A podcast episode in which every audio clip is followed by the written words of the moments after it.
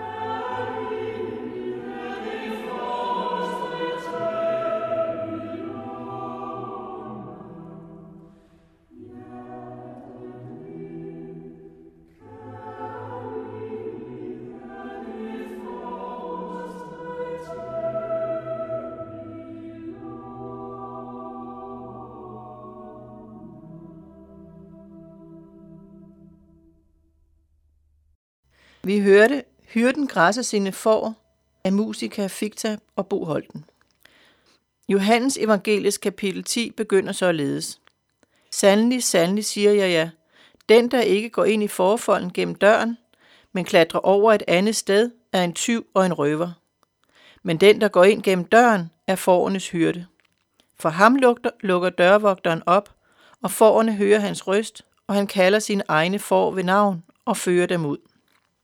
Det er muligvis vanskeligt at se sammenhængen til bibelteksten, men jeg vil gerne begynde med at fortælle om en gang, jeg blev lukket ind i en forretning med store, gule udsalgsskilte.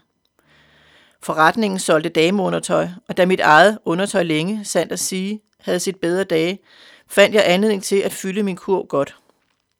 Ved kassen blev jeg spurgt om mit medlemskort. Jeg er ikke medlem, sagde jeg. Så kan du ikke få rabat, blev der svaret. I det der blev henvist til en tekst på prisskiltene, der stod så småt, at læsefeltet i mine briller ikke slog til. Sådan noget pjat vil jeg ikke være med til, så jeg efterlod varerne og sagde let og oprørt farvel og tak. Alle de der kort, man snart skal have til det ene og det andet. Man skal aflevere sit navn og e-mail og postnummer og telefonnummer her og der og alle vegne. Helt undgå det kan man nok ikke. Men helt ærligt, hvem siger, jeg vil købe mit undertøj der en anden gang? Det gør jeg nok ikke nu. Jeg kunne i virkeligheden bedre tænke mig et kort, hvor der stod, tilhører Jesus Kristus. Et kort til det hele. Når og hvor som helst man så viste det kort, skulle døren blive åbnet, og man kunne gå ind og græsse som forerne i forfolden. Alt betalt. Hvad tænker du egentlig om dig selv i relation til bibelteksten? Personligt ser jeg mig selv blandt forerne. Hvem vil også kaldes for en tyv og røver, som prøver at snyde sig ind? Må jeg midlertid foreslå lige at tænke lidt over det? Altså, hvordan opfatter vi egentlig os selv, og for den sags skyld, hvordan opfatter vi egentlig andre mennesker? Hvis man mener at høre til blandt Jesu for, er man så blevet et godt menneske? Eller i hvert fald på vej til at blive et bedre menneske? Synes man, at de andre får i flokken, det er sådan set også meget gode mennesker. Tænker man, at tyvene og røverne, det er nogle ubehagelige mennesker uden for flokken? Sådan tænker jeg lidt selv, det må jeg indrømme.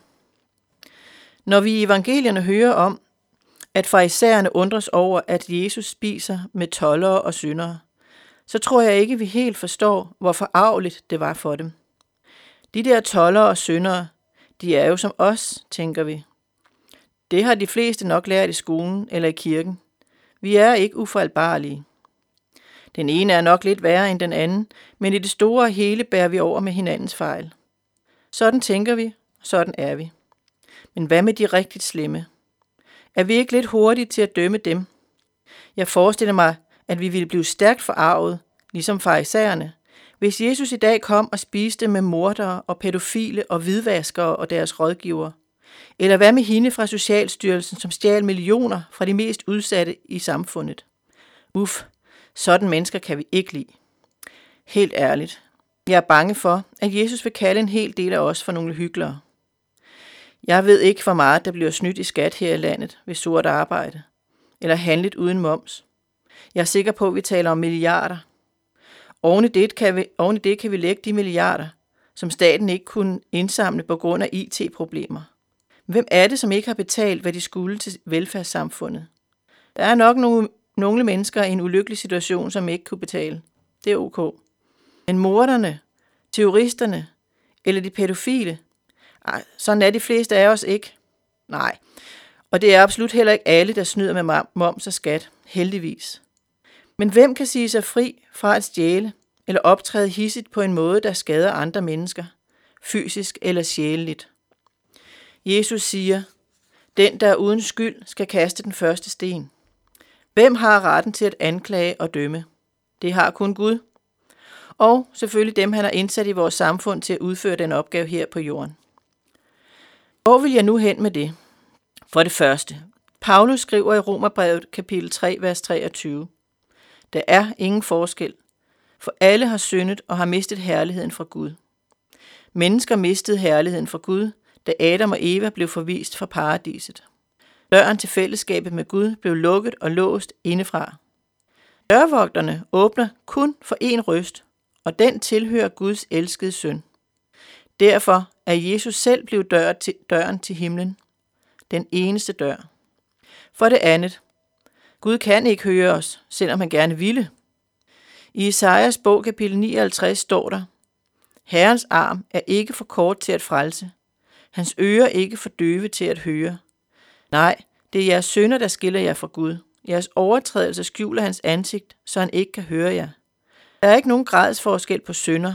Adskillelsen gælder alle. Jesus herliggjorde Gud på jorden ved at fuldføre hans frelsesplan. Derved blev Jesus selv herliggjort, og den herlighed giver han videre til sin flok, fra hyrden til forerne. Den mistede herlighed blev genetableret. Døren til himlen blev åbnet for Jesus og dem, som kommer med ham. I os selv er vi stadig fattige, uværdige syndere, men vi helliges, når vi er sammen med ham.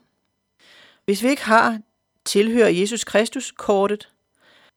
Men hvis vi kun har kort med vores eget navn på, så ligner vi gæsten uden bryllupsklæder i Matteus evangelie kapitel 22.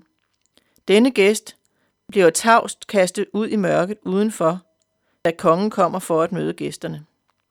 I vores egne klæder, i vort eget navn, har vi intet at sige til forsvar over for Gud, som er hellig.